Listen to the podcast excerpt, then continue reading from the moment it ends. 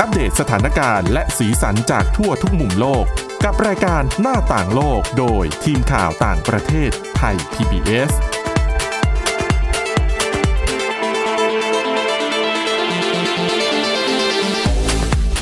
สวัสดีค่ะ คุณผู้ฟังนี่คือรายการหน้าต่างโลกนะคะ ก็เหมือนเช่นเคยค่ะ ในรายการของเรานะคะ ก็จะนำเรื่องราวข่าวสารที่น่าสนใจจากทั่วทุกมุมโลกรวมถึงเอ่อเรื่องราวแล้วก็บทความดีๆนะคะ ที่พวกเราหวังว่าน่าจะเป็นประโยชน์กับคุณผู้ฟังนะคะ อย่างสำหรับวันนี้นะคะ น่าจะเป็นประเด็นที่ถูกใจหลายๆคนนะคะ แต่ว่าก่อนอื่นนะคะ มารู้จักกันก่อนนะคะว่าวันนี้ผู้ดำเนินรายการมีใครบ้างนะคะ ก็จะมีคุณวินิษฐาจิตกรีนะคะ และดิฉันสวรักษ์จากวิวัฒนากุลค่ะ สวัสดีค่ะ ค่ะคุณวินิษฐาดิฉันมั่นใจว่า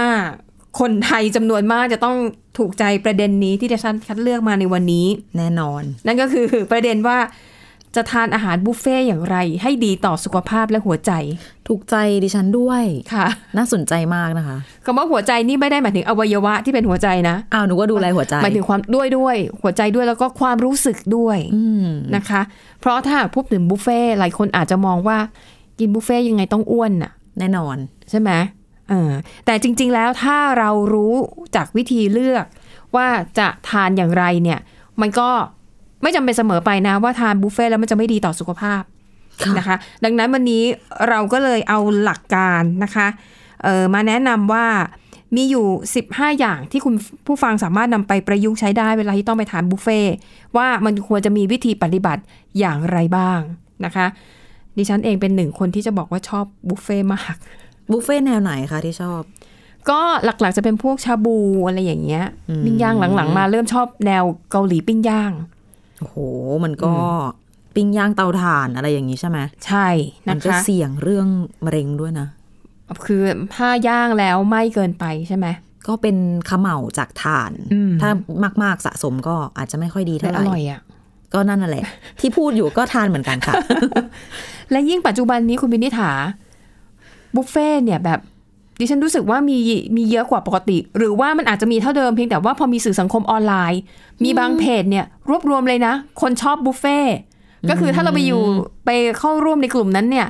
เขาก็จะมีแบบบุฟเฟ่ต์มาแนะนำทุกวัน และถ้าช่วงไหนมีโปรโมชั่นเขาก็จะเอามาโพสต์ บางทีดิฉันก็แบบไปตามรอยไงอ้าวอันนี้แนะนำมาเออเขารีวิวว่าดีก็ลองไปไปทาน แต่ดิฉันว่ามันเยอะขึ้นจริง ๆ นะ ใช่ไหมมันเยอะขึ้น เทียบ จริ กับ งๆใช่ เมื่ ไห อ ม แบบเอาไม่ต้องไกลสักห้าปีที่แล้วก็พอ ค่ะ เยอะขึ้นจริง ๆ ค่ะ แล้วก็มีหลากหลายมากขึ้นด้วย แล้วราคามันย่อมเยาวมากขึ้น รู้สึก จริง ราคามันจับต้องได้ง่าย คือถ้าเป็นสมัยก่อนดิฉันจำได้เลย ที่มีแบรนด์อาหารชื่อเป็นญี่ปุ่นเจ้าหนึ่ง อ่ะ เจ้าแรก ๆ ดังมากในเมืองไทย แล้วก็มาทำเป็นบุฟเฟ่ต์แบบพรีเมียมเจ้าแรก ๆ ดิฉันจำได้ว่าตอนนั้นราคานี่คือหลักพันนัง คือตอนเนี้ยก็ยังหลักพันอยู่ อืม สำหรับพรีเมียม ค่ะ ของบางเจ้า อืม แต่ว่าเมื่อยึดความรู้สึกมาห้าปีที่แล้วพันมันแพงมากเลยนะ ใช่มันแพงมาก แต่เดี๋ยวเนี้ยหลักร้อยอะหาได้เยอะแยะเลย แล้วก็แบบบุฟเฟ่ต์มีแบบมีหลายขนาดหลายไซส์ให้เราเลือกให้เราเลือกนะคะ ดังนั้นวันนี้ข้อมูลเหล่านี้เป็นประโยชน์แน่นอนเลยคุณผู้ฟังนะคะ ค่ะ อ่ะไปดูข้อแรกกันก่อน ข้อแรกเนี่ยเขาเริ่มต้นจากทำเลก่อนเลยห่วงจุ้ยทานบุฟเฟ่ต์ต้องมีห่วงจุ้ยนะ ค่ะ หนึ่งเขาบอกว่าให้หาโต๊ะที่มันอยู่ห่างจากโต๊ะบุฟเฟ่ต์มากที่สุด เอาทำไมอ่ะนึกว่านั่งใกล้ถึงจะดี อ๋ออยากได้สุขภาพ ใช่ อ๋อบังคับให้ตัวเองเดิน ใช่ โอ้โห เขาบอกว่าถ้าคุณนั่งใกล้โต๊ะบุฟเฟ่ต์มากเท่าไหร่โอกาสที่คุณจะลุกแล้วไปหยิบมาเติมเนี่ย มันก็จะบ่อย ขึ้น แต่ถ้าคุณแบบเลือกโต๊ะที่มันไกลที่สุดเนี่ย บางทีด้วยความอ่ะขี้เกียจบ้างอิ่มบ้างก็แบบโอ้พอละเดินสองรอบพอละแทน จะได้ ที่ ไม่ ทานน้อยลง อืม เป็นการแบบบังคับแบบอ้อมๆอะนะคะ ค่ะ ข้อต่อมาค่ะ ถ้าไอ้ข้อแรกทำไม่ได้จริง ๆ คืออาจจะด้วยห้องแคบ หรือว่าโต๊ะที่มันอยู่ไกลสุดมันเต็มหมดแล้ว ค่ะ นะคะ เหลือแต่โต๊ะใกล้ๆโต๊ะบุฟเฟ่ต์ทำยังไง ทางเลือกที่สองค่ะ หันหลังให้โต๊ะบุฟเฟ่ต์ คือต้องไม่มองเห็นมันตลอดเวลา ใช่เพราะในบทความเนี่ยนะคะ เขาบอกว่าบางทีเนี่ยการนั่งทานไปแล้วก็มอง เรียกว่าลายอาหาร อ่า แล้วเห็นคนเดินตักนู่นนั่นนี่อะไรอย่างเงี้ย มันกระตุ้นความอยาก อืม เออดงดังนั้นก็หันหลังให้สะลายอาหารซะเลย ก็จริงแหละ ขนาดว่าร้านอาหารทั่วไปเวลาเรา ค่ะ ไปกินแล้วเราเห็น โต๊ะอื่น เขาสั่งอะไรมาทำไมมันน่ากินจังเลย อือหือ อืม นะคะ อ่ะนี่ก็คือคำแนะนำข้อที่สอง ค่ะ ถ้าอยู่ไกลไม่ได้ก็หันหลังให้ซะเลยนะคะ ข้อต่อมาค่ะ อันนี้ใช้ได้ผลดิฉันก็ทำเขาบอกว่าข้อสามนะคะ วิธีการคือพอไปถึงร้านบุฟเฟ่ต์เนี่ย ให้เดินดูให้ทั่วก่อน ให้ดูทุกอย่างเลยว่าลายอาหารเนี่ยมีอะไรบ้าง อ่ะ นะคะ แล้วก็อ่าต้องคิดไว้ในใจว่าอะไรที่เราชอบที่สุด อ๋อ นะคะเราจะได้แบบไม่พลาดไงเราเลือกกินของที่อร่อยที่สุด เผื่อว่าพอทานไปแล้วอิ่มเนี่ยเราจะได้ไม่ไม่พลาดนะคะ ค่ะ คำแนะนำเพิ่มเติมก็คือว่า อาหารจานแรก ๆ ที่รับประทานเนี่ยถ้าเป็นไปได้นะคะ ควรจะเริ่มต้นด้วยผัก หรืออาจจะทานผลไม้ก่อน อันนี้ก็ไม่ผิดนะคะ อืม อ่าแล้วก็ลำดับต่อมาค่ะ ถ้าเป็นไปได้เนี่ยควรจะเลือกทานอาหารที่เป็นแบบแนวธัญพืชอย่างคีนัว หรือถ้าเป็นข้าวก็ควรจะเป็นข้าวกล้อง อืม หรือถ้าเป็นขนมปังก็ต้องเป็นขนมปังที่แบบมีธัญพืชเยอะๆ ก็ ซึ่ง มี มัน ประโยชน์ เออมันจะดีต่อสุขภาพมากกว่าข้าวขาวซึ่งถูกขัดสีไปแล้ว หรือว่าขนมปังแบบสีขาวธรรมดา ซึ่งมัน ค่ะ ก็แทบจะไม่มีสารอาหารแทบไม่มีไฟเบอร์เลยนะคะ ทีนี้พอหลังจากดูไลฟ์บุฟเฟ่ต์ให้ทั่วหมดแล้วเนี่ย ให้มาตัดสินใจเลยว่า คุณคิดว่าคุณจะกินแค่ไหน โอ้โห คำแนะนำในบทความนี้ดิฉันตีความง่ายๆก็คือว่าเวลาตักเนี่ย เออรู้จักคำว่าเนี่ยมันกล่องข้าวน้อยค่าแม่ไหม รู้จัก คือด้วยความที่คนเวลาไปบุฟเฟ่ต์ตอนหิวเนี่ย อ่า ความอยากมันจะมากกว่า โอ้โห ปกติ แล้วก็จะตักบุฟเฟ่ต์จนพูนจาน อืม เพราะตักตอนที่หิว ใช่ แต่ว่าพอทานไปจริง ๆ แล้วอ่ะ ไม่หมดหรอก ครึ่งหนึ่งก็แย่ละ ใช่นะคะ ดังนั้นข้อนี้ค่ะก็เลยแนะนำว่าให้ตักทีละน้อยก่อน ค่ะ นะคะ แม้ว่าจะหิวแค่ไหนให้ตักทีละน้อย แล้วก็ค่อยๆทานนะคะ แล้วก็ให้เลือกอาหารที่ดีต่อร่างกายเป็นอันดับแรก ๆ ผัก อืม เนื้อสัตว์อ่ะที่เป็นเนื้อแดง ๆ ไม่มีไขมัน ค่ะ นะคะอ่ะแล้วก็เดี๋ยวจะมีอธิบายในในรอบต่อไป แต่ว่าเหมือนอาจจะขัดกับแนวคิดของบางคนหรือเปล่า บุฟเฟ่ต์ ที่รู้สึ ใช่ไหม ว่าอืม กินแล้วต้องคุ้ม ถูกต้องกินแบบของแพง ต้องกินคุ้ม อาจจะไม่ได้นึกถึงประโยชน์ก่อนอะหรือว่าของที่ฉันอยากกินเอา อ่า ง่าย อันนี้นก็ไม่ผิดนะคะ แต่ว่าถ้าอยากจะให้มีเรียกว่า เรียกว่าอะไรนะ ๆรัก ได้ ษา ทาน สุขภาพ ได้ทานอาหารที่ตัวเองอยากทานด้วยรักษาสุขภาพด้วย จะได้มีอายุยืนยาวแข็งแรงได้มากินบุฟเฟ่ต์ได้บ่อย ค่ะ ๆนะคะ ข้อต่อมาค่ะเขาแนะนำว่าเวลาจะตักอาหารบุฟเฟ่ต์เนี่ยนะคะ ให้ลองจินตนาการแบ่งแบ่งจานที่เราถืออยู่เนี่ย ให้แบ่งพื้นที่ในจานเป็น 4 ส่วน ครึ่งหนึ่งของจานเนี่ยควรจะเป็นผักผลไม้ อืม หนึ่งในสี่ของจานควรจะเป็นโปรตีนที่ไม่มีไขมัน เช่น เนื้อไก่ ปลา หรือว่าวัว หรือว่าเนื้อหมูหรือเนื้อวัว แต่ต้องเป็นสัตว์ เอ่ยต้องเป็นเนื้อส่วนที่ไม่มีไขมันมากนัก ค่ะ นะคะ แล้วหนึ่งส่วนสี่ที่เหลือของจานเนี่ยก็ควรจะเป็นธัญพืช อืม ก็พวกลูกเดือยถั่วทั้งหลายนะคะ เพื่อให้เป็นอาหารที่มีประโยชน์ต่อร่างกายนั่นแหละ ก็ครบหมู่ด้วย ใช่ แล้วก็พยายามสังเกตไหมในคำแนะนำเนี่ยเขาก็พยายามไม่พูดถึงการทานอาหารที่มีไขมันเยอะๆ นะ หรือว่าหวานมาก ค่ะ ๆนะคะ ข้อต่อมาค่ะ อันนี้จะคล้ายๆข้อที่แล้วเขาแนะนำว่าพยายามกินผักกับผลไม้เข้าไปเยอะๆ ถ้าเป็นไปได้เนี่ยสามในสี่ของจานเนี่ยควรจะเป็นผักและผลไม้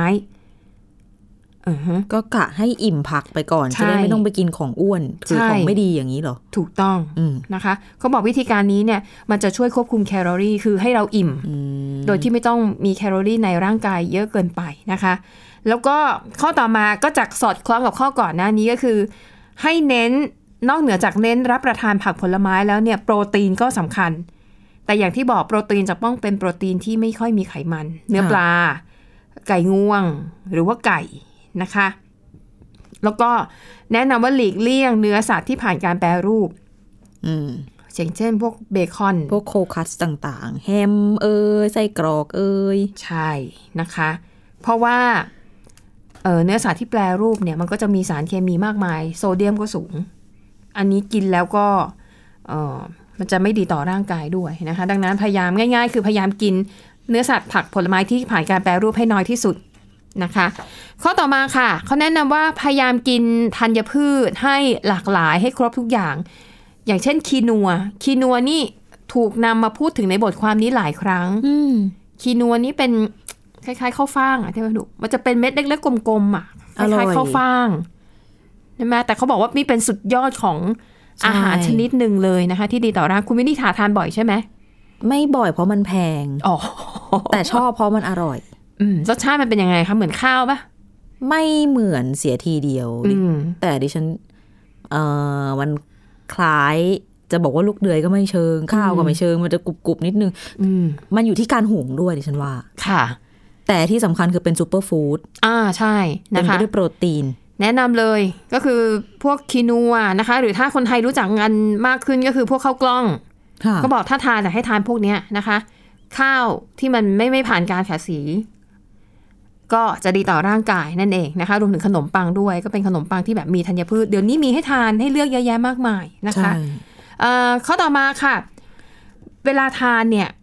ค่อยๆทานให้เคี้ยวแบบช้าๆ ค่ะ นะคะ เพราะว่าเอ่อในบทความนี้บอกว่าสมองของมนุษย์เนี่ยจะใช้เวลาประมาณ 20 นาทีถึงจะประมวลความรู้สึกจริง ๆ ได้ว่าตอนเนี้ยหิวหรือไม่หิวอยู่ อืม เพราะบางทีคนเราไปบุฟเฟ่ต์ด้วยแบบกำลังหิวจัดเลยนะ แล้วก็แบบรีบๆๆไปกินกะว่าจะแบบให้คุ้มค่ากับเวลาที่ผ่านไป อ่ะ เพราะบุฟเฟ่ต์ส่วนมากก็จะจำกัดเวลาใช่ไหมคะอือฮึแต่ในบทความนี้บอกว่าอ่ะพอเดินวนรอบหนึ่งแล้วเนี่ยก็ค่อยๆเลือก แล้วก็เน้นทานอาหารที่ดีต่อสุขภาพก่อนนะคะ และที่สำคัญค่อยๆกินอย่าอย่าเคี้ยวเร็วเกินไปนะคะ ค่ะ เพื่อให้ร่างกายเนี่ยเหมือนกับค่อยๆ รับรู้ว่า ตอนนี้เราทานอาหารเข้าไปแล้วนะ อืม นะคะ ดังนั้นถ้าเรากินเข้าไปจริงๆมันก็อิ่มแหละ ซึ่งจริง ๆ มันมีงานวิจัยเรื่องนี้บอกว่า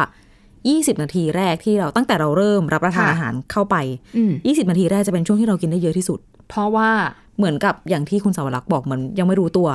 ว่าหิวหรืออิ่ม ดังนั้นเหมือนกับถ้าใครอยากจะกิน 20 นาทีแรกเนี่ยก็คือซัดเข้าไปคือเต็มที่เลย แต่ว่าหลัง 20 นาทีมันจะเริ่มไม่ค่อยอร่อย แล้วมันจะเริ่มตึงตึงจุกจุก อืม ดังนั้น ค่ะ ถ้าเกิดว่ายืดเวลาช่วงแรกไปได้ก็อาจจะลดความพูดง่ายๆลดความตะกละลงไปได้บ้าง แต่สำหรับบางคนอาจจะกังวลไงอย่างอย่างดิฉันช่วงแรก ๆ ที่ไปกินบุฟเฟ่ต์อะสมมติเขาจำกัดเวลาให้ชั่วโมงครึ่ง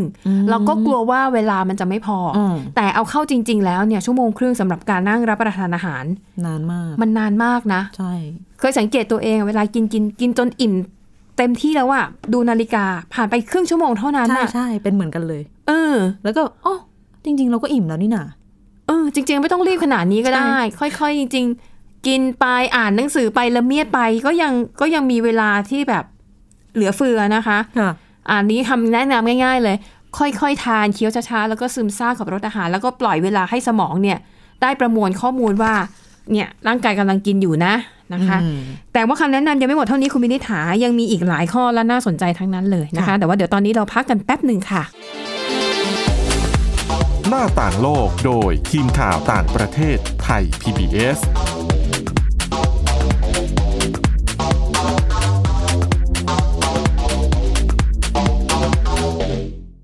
เพียงแค่มีสมาร์ทโฟน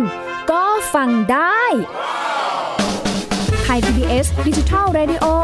สถานีวิทยุดิจิทัลจากไทย PBS เพิ่มช่องทางง่าย ๆ ให้คุณได้ฟังรายการดีๆ ทั้งสดและย้อนหลัง ผ่านแอปพลิเคชันไทย PBS Radio หรือเวอร์บายเว็บไทยพีบีเอสเรดิโอคอมไทยพีบีเอสดิจิทัลเรดิโออินฟอร์ทนเมนต์ for all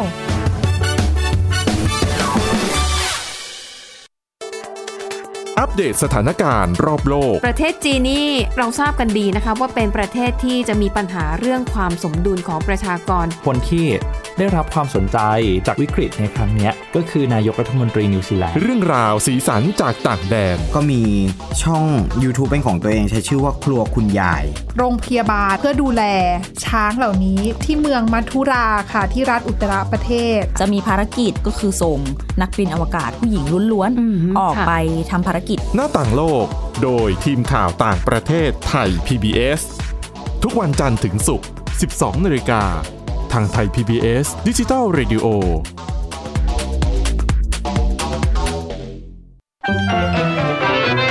สบัดจินตนาการ สนุกกับเสียง เสริมสร้างความรู้ในรายการ เสียงสนุก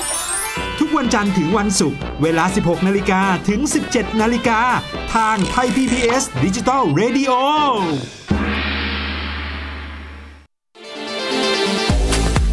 หน้าต่างโลกโดยทีมข่าวต่างประเทศไทย PBS เอาละค่ะ คุณผู้ฟังกลับมาต่อกันในช่วงที่สองนะคะ แต่ก่อนจะไปว่าด้วยเรื่องคำแนะนำว่าทานบุฟเฟ่ต์อย่างไรให้ดีต่อสุขภาพเดี๋ยวต้องไปถามคุณวินิษฐาก่อน ค่ะ โดยปกติชอบทานบุฟเฟ่ต์ไหม ก็ชอบนะ แต่หลังๆก็น้อยลงบ้างพยายามน้อยลง แนวไหนบ้างคะบุฟเฟ่ต์แนวไหนบ้างที่ชอบไปทาน ดิฉันเป็นคนชอบกินเนื้อ เนื้อวัว ค่ะ ก็จะหลังๆจะไปทางชาบู อ๋อ เพราะว่าถ้าปิ้งย่างรู้สึกผิดมากกว่า มีความกังวลเรื่องของเตาถ่าน อ๋อเรื่องของสุข เมา ภา ควั พ น อืมค่ะ แล้วก็รู้สึกว่ามันเวลาไปกินบุฟเฟ่ต์ปิ้งย่างมันชอบแบบติดมันอะติดมันเยอะๆอย่าง เอา เงี้ย แต่เราก็เลือกได้ไม่ใช่เหรอ เราก็สั่ง บาง เนื้อส่วนที่ไม่ บาง มี เจ้ามั มังสิ บางเจ้าสั่งมาก็มัน ก็เป็นอาจจะเป็นจุดขายของเขา อาจจะเป็นไปได้ เพราะว่า ค่ เนื้อที่มันมีไขมันแทรกอยู่เนี่ยมันอร่อยมาก แล้วเวลาย่างเนาะ กินก็ห ค อม นที่ชอบก็โอ้โห คิดแล้วอ่ะกลืนน้ำลายตามกันไปนะคะ จังหวะนี้ ค่ะ อ่ะสรุปก็คือที่นิยมไปทำบ่อยๆก็จะเป็นสายเนื้อ ชาบู ว่งั้น ใช่ นะคะอ่ะแล้วคุณผู้ฟังชอบทานแบบไหนก็ได้ ก็ฟังแล้วก็แชร์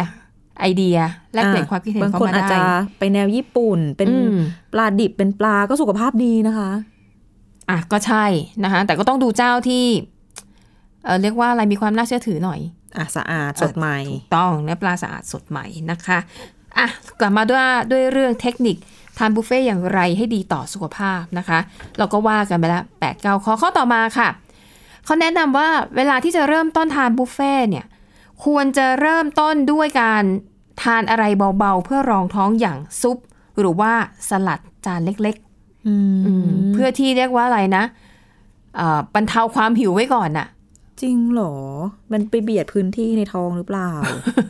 นั่นแหละวัตถุประสงค์ของเขา ค่ะ นะคะ ก็คือให้หิวน้อยลงจะได้แบบไม่ต้องแบบ ม ตะกุมตะกรามรับประทานไงนะคะ แต่ซุปกับสลัดที่เลือก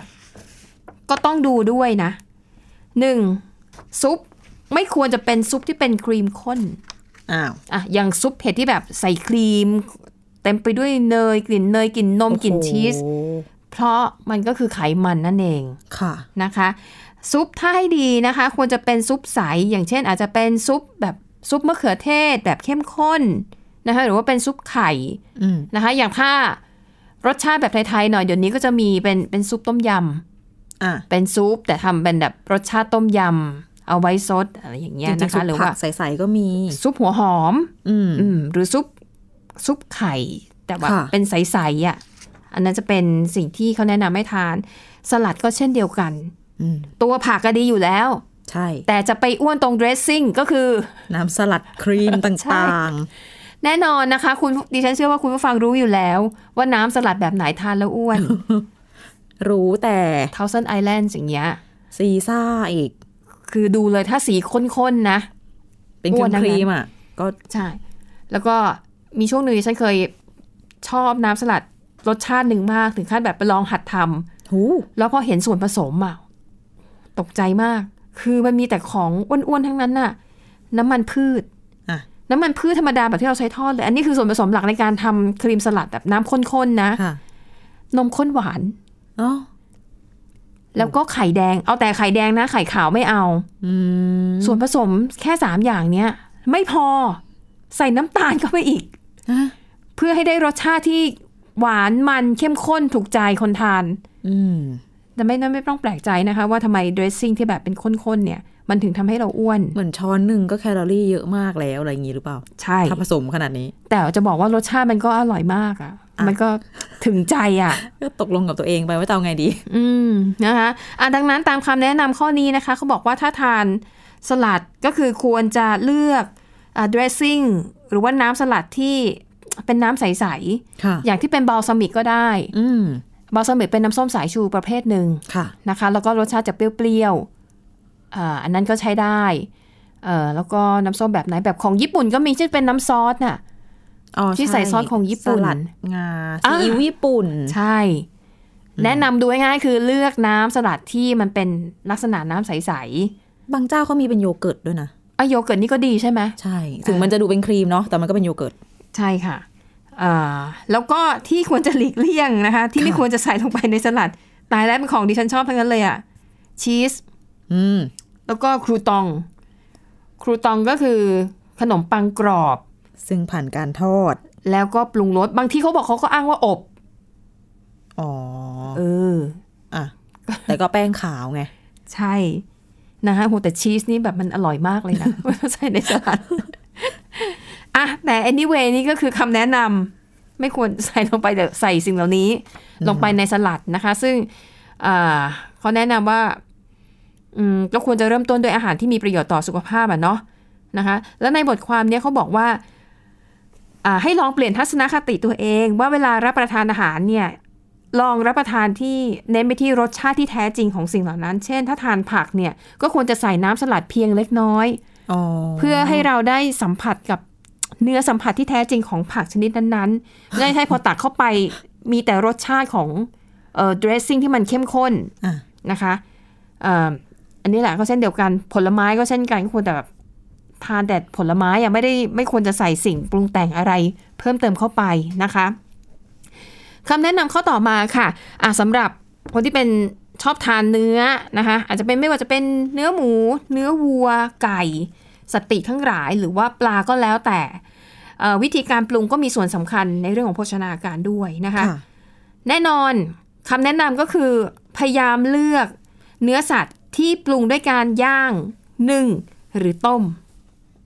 ไม่ใช่ทอด อืม อืม นะคะ แม้ว่าดิฉันเชื่อว่าหลายคนนะติดของทอด ใช่ โหยิ่งยิ่งสายเกาหลีมานี่แบบไก่ย่างเกาหลีอร่อยมาก อืม และเกาหลีนี่ปัจจุบันเนี่ยเขาไม่ใช่แค่ทอดอย่างเดียวนะ ทอดเสร็จเขาก็จะมีซอสราดไปอีกชั้นหนึ่ง อ๋อ นะคะ แต่ก็คิดดูแล้วกันว่าแคลอรี่มันจะเท่าไหร่ แต่ละอย่าง ใช่นะคะ ดังนั้นต้องพยายามห้ามอกห้ามใจตัวเอง ถ้าอยากจะแบบมีสุขภาพร่างกายที่แข็งแรง และมีอายุยืนยาวจะได้อยู่ทานบุฟเฟ่ต์นานๆต่อไป ค่ะ คือไอ้ของทอดพวกเนี้ยดิฉันว่าก็ทานได้แต่ให้น้อยที่สุด อืม คือ เอาแค่พอหายอยาก ถูกต้องนะคะ แต่หลักๆเนี่ยควรเลือกอาทานเนื้อสัตว์ที่ปรุงแบบไม่ใช้น้ำมัน แล้วก็ไม่ต้องไหม้เกินไปนะ อ่า อย่าให้มันไหม้เกินไปจนดำเกลี่ยม ก็อันตรายอีก ใช่นะคะ อันนี้หลักการง่ายนิดเดียวค่ะ คุณผู้ฟัง แต่ทำได้หรือเปล่าอีกเรื่องหนึ่ง มีประโยชน์ทั้งนั้นนะคะคำแนะนำที่บอกมา ใช่นะคะอ่ะข้อต่อมาอันนี้คล้ายๆ กับข้อที่แล้วที่เขาบอกว่าหลีกเลี่ยง อ๋อหลีกเลี่ยงการใช้ซอสนะคะ รวมถึงน้ำสลัดอะไรทั้งหลายเนี่ย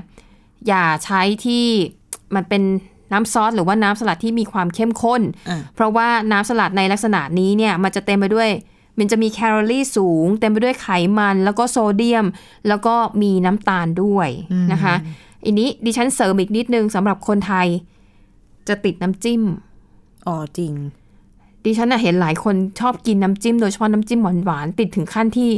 ยกถ้วยน้ำจิ้มอ่ะขึ้นมาซด ดิฉันมีเพื่อนที่เป็นแบบนั้น ซึ่ง หันไปแล้วตกใจ เออ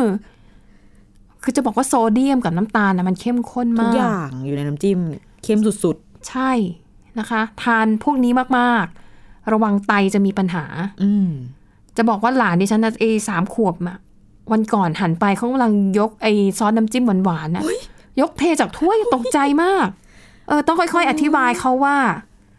ทานอย่างเงี้ยไม่ได้ มั เขา น คงชอบในความหวาน ใช่ ของ เขาะมันอร่อยไงอืมอันนี้สำหรับคนไทยนะเพราะว่าฝรั่งเราจะไม่ค่อยเห็นเขามีน้ำจิ้มอะไรเยอะแยะ อ่า แต่บ้านเราเนี่ย คุณผู้ฟังระวังหน่อยนะคะ เวลาไปทานแล้วน้ำจิ้มเนี่ยพยายามทานให้น้อยที่สุด ค่ะ อีกที่หนึ่งจะเป็นร้านที่ดังมากอะที่จะมีตัวมังกรอยู่หน้าร้านอะแล้วน้ำจิ้มเขาก็อร่อยมาก อืม แต่แน่นอนโซเดียมมันก็สูงด้วย แล้วก็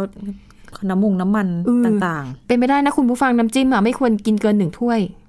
เพื่อสุขภาพของตัวเอง ๆ ค่อยๆ ลดลดปรับ อืม ปรับ ค่อยๆลดเอานะคะข้อต่อมาค่ะเขาแนะนำว่าไม่ควรดื่มน้ำโซดา ๆอ้าว นะคะอ่ะอย่างพวกมะนาวโซดา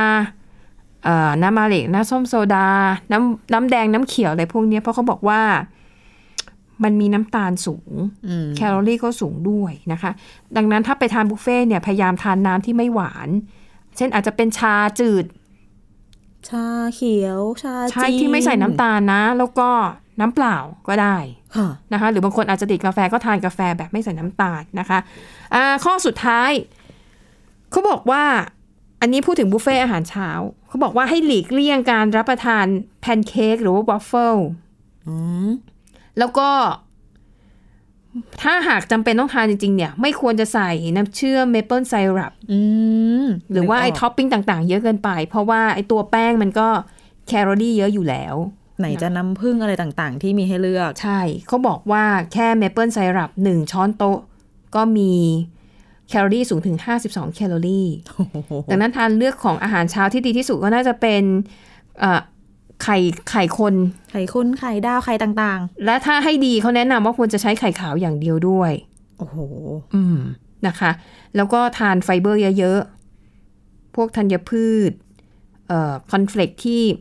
มีธัญพืชเยอะๆ แล้วก็ ที่ไม่ใช่แป้งขาว เออ ไม่ใช่ขนมปังขาว ใช่ทานกับโยเกิร์ตนะคะ แล้วถ้ายังติดหวานเนี่ยก็ใส่ไซรัปได้หน่อยแต่ว่าไม่ควรจะเยอะเกินไป มันมีต่อสุขภาพอ่ะแล้วทั้งหมดนี้ก็คือคำแนะนำนะคะ เรื่องของการรับประทานอาหารแบบบุฟเฟ่ต์อ่ะรู้กันหมดแล้วทำได้หรือเปล่านั้น ถ้าทำได้แบบนี้ไม่ว่าจะเป็นบุฟเฟ่ต์หรือว่าไม่บุฟเฟ่ต์ อืม สุขภาพดีแน่นอน ใช่แล้วค่ะ ทำได้ไหมอีกเรื่องหนึ่ง ถูกต้องนะคะรวมถึงตัวผู้จัดเองด้วย ถูกต้องค่ะ เอาละค่ะ คุณผู้ฟังทั้งหมดนี้ก็คือ รายการหน้าต่างโลก ขอบคุณสำหรับการติดตามค่ะ วันนี้หมดเวลาแล้วเราสองคนพร้อมด้วยทีมงาน ลาไปก่อนพบกันใหม่ตอนหน้า สวัสดีค่ะ สวัสดีค่ะ Thai PBS podcast. View the world via the voice.